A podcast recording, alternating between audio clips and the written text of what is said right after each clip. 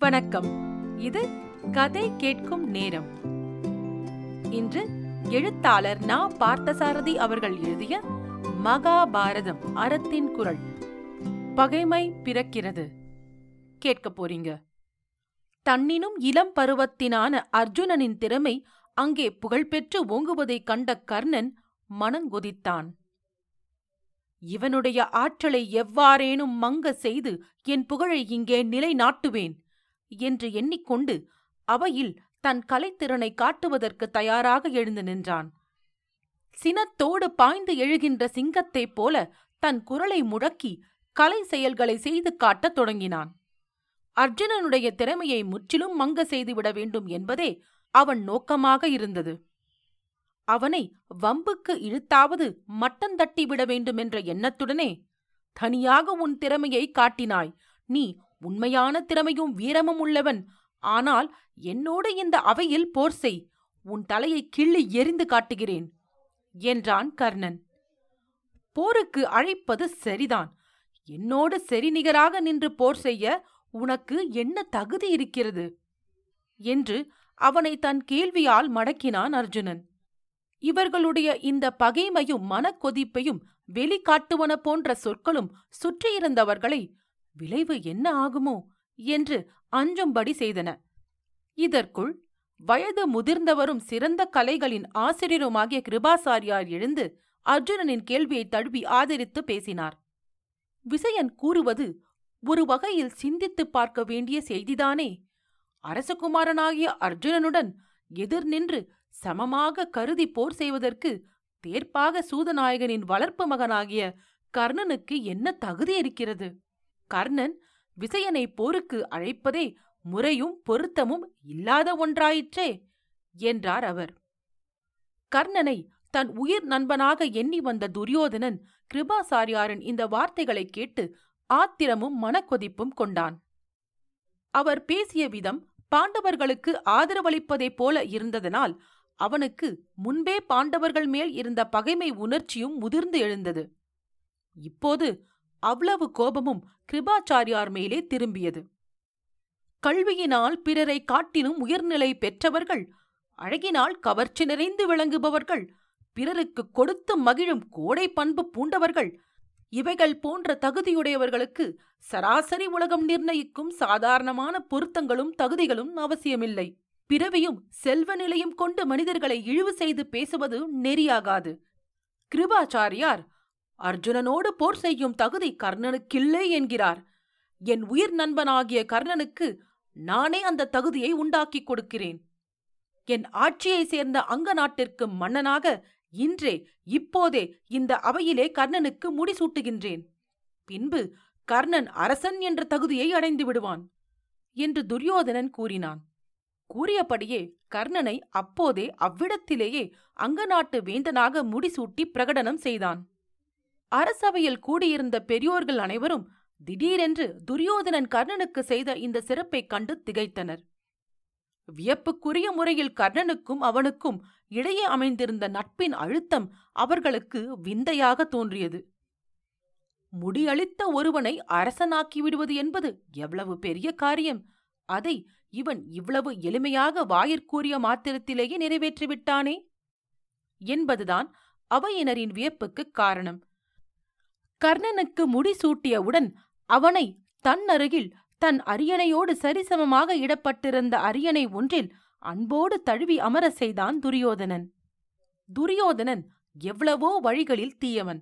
ஆனாலும் நட்பு என்ற இந்த பண்பில் மட்டும் அவன் வழி உயரியதாகவே சென்றது.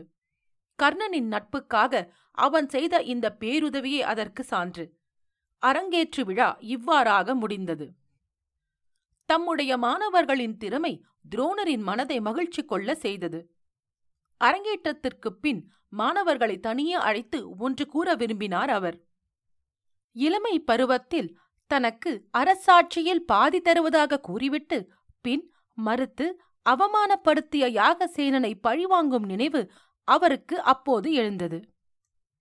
நீங்கள் எனக்கு கொடுக்க வேண்டிய ஆசிரியர் காணிக்கை பொன்னோ பொருளோ அல்லது வேறு பல செல்வங்களோ அல்ல.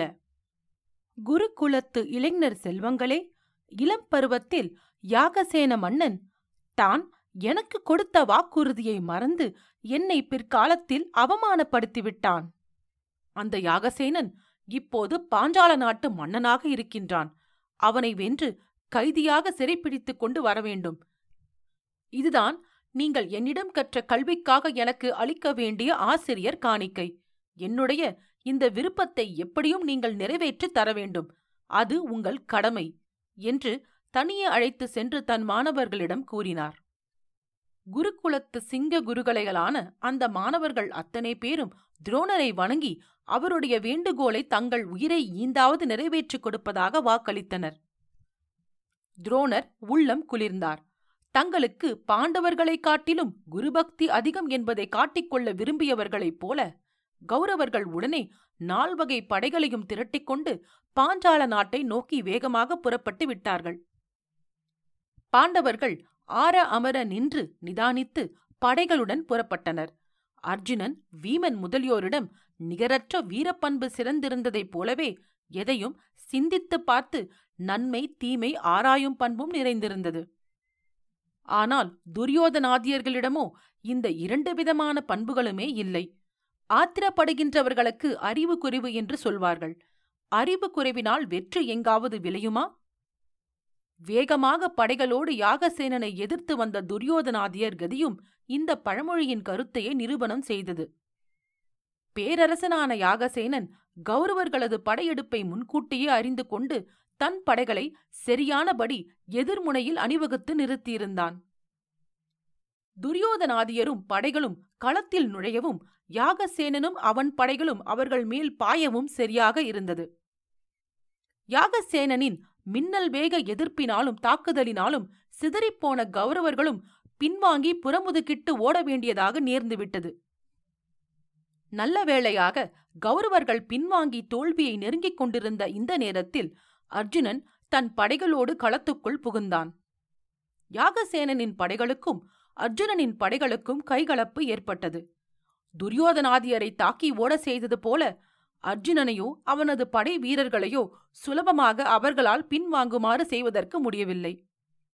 அதற்கு நேர்மாறாக யாகசேனனையும் அவனுடைய படை வீரர்களையும் அர்ஜுனன் தன் வில் வலிமையாலும் போர் திறமையாலும் தளர்ந்து பின்வாங்கும்படி செய்திருந்தான். நொடிக்கு நொடி அர்ஜுனன் கை ஓங்கிக் கொண்டிருந்தது. அதைக் கண்டு யாகசேனனோ பயந்து கலக்கமடியும் நிலையாகிவிட்டது. அர்ஜுனனின் வில்லுக்கும் விற்பிடித்த கைகளுக்கும் வெறி பிடித்து விட்டது.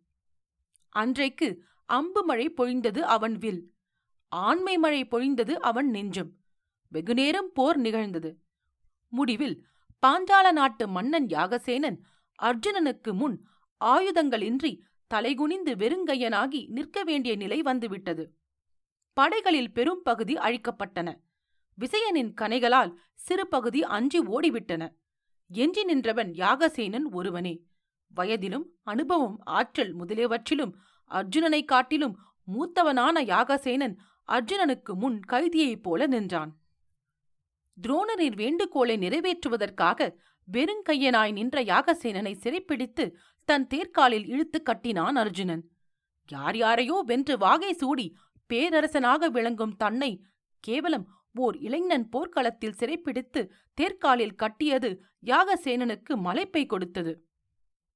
இது அவனுக்கு விந்தையும் புதுமையும் நிறைந்த அனுபவம். வாழ்விலேயே அழிக்க முடியாதபடி அவனுக்கு கிடைத்த தோல்வி கரை இது ஒன்றுதான். அர்ஜுனன் தான் ஆசிரியருக்கு கொடுத்த வாக்குறுதியை நிறைவேற்றுவதற்காக சிறைப்பிடித்த யாகசேனனை அவருக்கு முன் கொண்டு சென்றான்.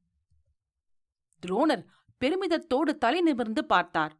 தன்னை அவமானப்படுத்திய யாகசேனன் தன் முன் தலை குனிந்து உடல் கூசி ஒடுங்கிப்போய் நின்று கொண்டிருந்தான். அவனை சிறை செய்து கொண்டு வந்த களிப்போடு வில்லேந்து எகையனாய் அர்ஜுனன் அருகில் நின்று கொண்டிருந்தான்.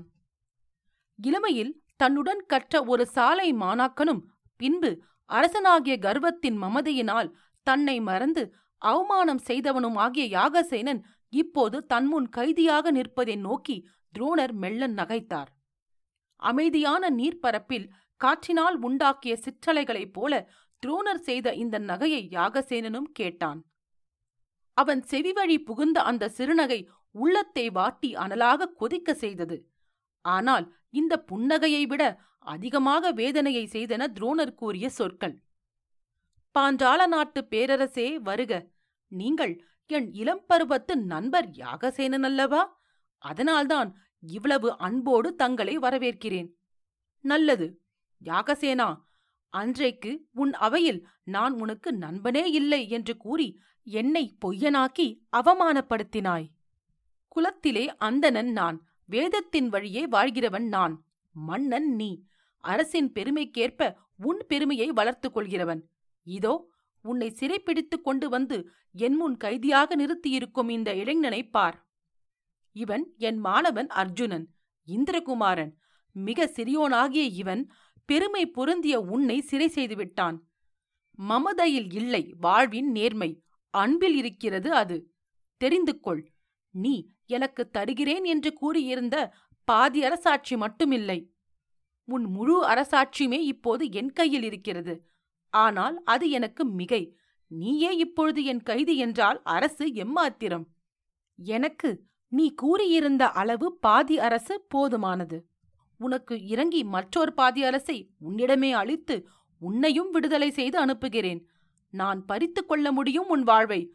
ஆனால் உன்மேல் கருணை கொண்டு அதை உனக்கே தருகிறேன். போய் வா.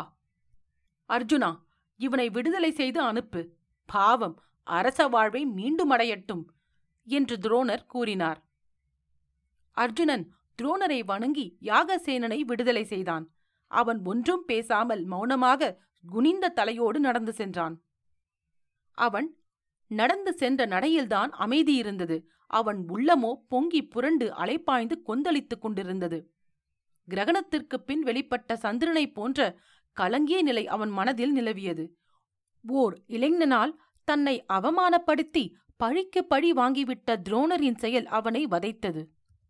அதே சமயத்தில் தன்னையும் வென்று சிறைப்படுத்திவிடும் அளவிற்கு வீரனான அர்ஜுனனின் சாமர்த்தியத்தில் அவனுக்கு ஒரு வகையான கவர்ச்சியும் பற்றும் ஏற்பட்டன. அத்தினாபுரியில் இருந்து விடுதலை பெற்று அவன் பாஞ்சால நாட்டிற்கு வந்த பின்பும் துரோணரின் அவமான செயலையும் அர்ஜுனனின் வீரமும் அழகும் விவேகமும் கலந்த சிறப்பையும் அவனால் மறக்கவே முடியவில்லை. துரோணரை பற்றி நினைவு எழும்போதெல்லாம் குரூரமான பகைமையே அவன் உள்ளத்தில் பிறந்தது.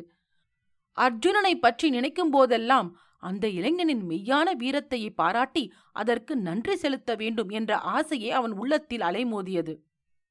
ஒன்று பழிவாங்கும் ஆசை. மற்றொன்று பாராட்டும் ஆசை.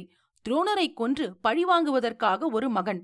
அர்ஜுனனை பாராட்டி அவன் வீரத்திற்கு நன்றி செலுத்தும் முகமாக கொடுக்க ஒரு பெண். ஆக இரு மக்கள் தனக்கு வேண்டும் என்று வினோதமான எண்ணம் அவனுக்கு ஏற்பட்டது. இந்த எண்ணமே நாளிடைவில் தவிர்க்க முடியாத ஆசையாகவும் வளர்ந்துவிட்டது. இரவு பகல் எந்நேரமும் இந்த ஆசையை தழுவி இழையோடிய எண்ணங்கள் இடைவிடாமல் அவன் உள்ளத்தை ஏக்கங்கொள்ளும்படி செய்தன. மக்களை பெறுவதற்கு ஒரு வேள்வியை செய்ய வேண்டும் என்று தீர்மானித்து முனிவர்களை அழைத்தனுப்பினான் யாகசேனன். இங்கே நிலைமை இவ்வாறிருக்க அத்தினாபுரியில் பாண்டவர்கள் மேல் துரியோதனாதியாரது பொறாமை நாளுக்கு நாள் வளர்ந்து கொண்டே போயிற்று.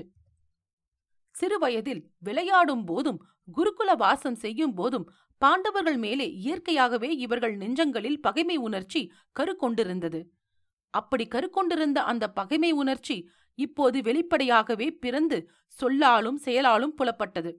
இந்த சமயத்தில் வீட்டுமன் திதிராட்டிரன் விதுரன் முதலிய பெரியோர் தங்களுக்குள் ஒன்று கூடி சிந்தனை செய்து தருமனை தகுதியுடையவனாக தேர்ந்தெடுத்து இளவரசு பட்டம் கட்டிவிட்டனர். தருமனுக்கு இளவரசு பட்டம் கட்டுவதற்கு முன்பும் கட்டும்போதும் பேசாமல் இருந்துவிட்ட துரியோதனன் பின்பு மனம் குமரி புழுங்கினான். நம்மை ஒரு பொருட்டாக மதித்து நமக்கு இளவரசு பட்டம் கட்டாமல் தருமனுக்கு கட்டுவதற்கு தந்தை மனம் இசைந்திருக்கிறாரே என்றெண்ணி அசூயை கொண்டான். கர்ணன் சகுனி முதலிய தோழர்களும் துச்சாதனன் முதலிய பண்பற்ற தம்பிமார்களும் அவனுடைய இந்த அசூயையை பெருக செய்தார்கள். துரியோதனன் பொறுக்க முடியாத ஆத்திரத்துடன் தன் தந்தையாகிய திருதராட்டினரை அணுகினான். தருமனுக்கு இளவரசு பட்டம் கட்டியது முறையில்லை என்று அவன் தந்தைக்கே அறிவுரை கூறத் தொடங்கிவிட்டான். தந்தையாக இருந்தும் நீங்கள் உங்கள் புதல்வனாகிய எனக்கு துரோகமே செய்ய நினைக்கிறீர்கள் என்று திருதராட்டினரை பழித்து கூறினான். பாண்டு என் தமையன் அவன் இறந்து போய்விட்டதனால் அவனுடைய மக்களின் மூத்தவனாகிய தருமனுக்கு முடிசூட்டி இளவரசு பட்டமும் கட்டிவிட்டேன். ஆகவே நீ சினம் கொள்வது எந்த வகையால் பார்த்தாலும் பிழையான செயலாகும் என்று அவனுக்கு அறிவுரை கூறினான் திருதராட்டிரன். ஆனால் துரியோதனனோ தந்தையினுடைய இந்த அறிவுரையை காதில் வாங்கிக் கொண்டதாகவே தெரியவில்லை. பாண்டவர்களை எனக்கு சிறிதளவும் பிடிக்கவில்லை. அவர்களோடு நட்பு கொண்டு வாழ இனியும் என்னால் முடியாது. சகோதரர்களும் சகுனி முதலியோர்களும் என் பக்கம் துணையாக இருக்கிறார்கள். எனக்கு தனியாக உரிமைகளும் வேண்டும். என்று பகைமை கொழுத்த நெஞ்சத்துடனே துரியோதனன் தன் தந்தையிடம் வேண்டிக் கொண்டான். மகாபாரதம் அறத்தின் குரல். பகைமை பிறக்கிறது. கேட்டதற்கு நன்றி. கதை கேட்கும் நேரம் பிடித்திருந்தால் ரேட்டிங் மற்றும் ரிவ்யூ கொடுக்க மறவாதீர்கள். உங்கள் ரிவ்யூ நல்ல கதைகள் உங்களுக்காக தேர்ந்தெடுத்து வாசிப்பதற்கும் எழுதுவதற்கும் எனக்கு ஊக்கமளிக்கும். அடுத்த பகுதியில் உங்களை மீண்டும் சந்திக்கிறேன். நன்றி ராரா.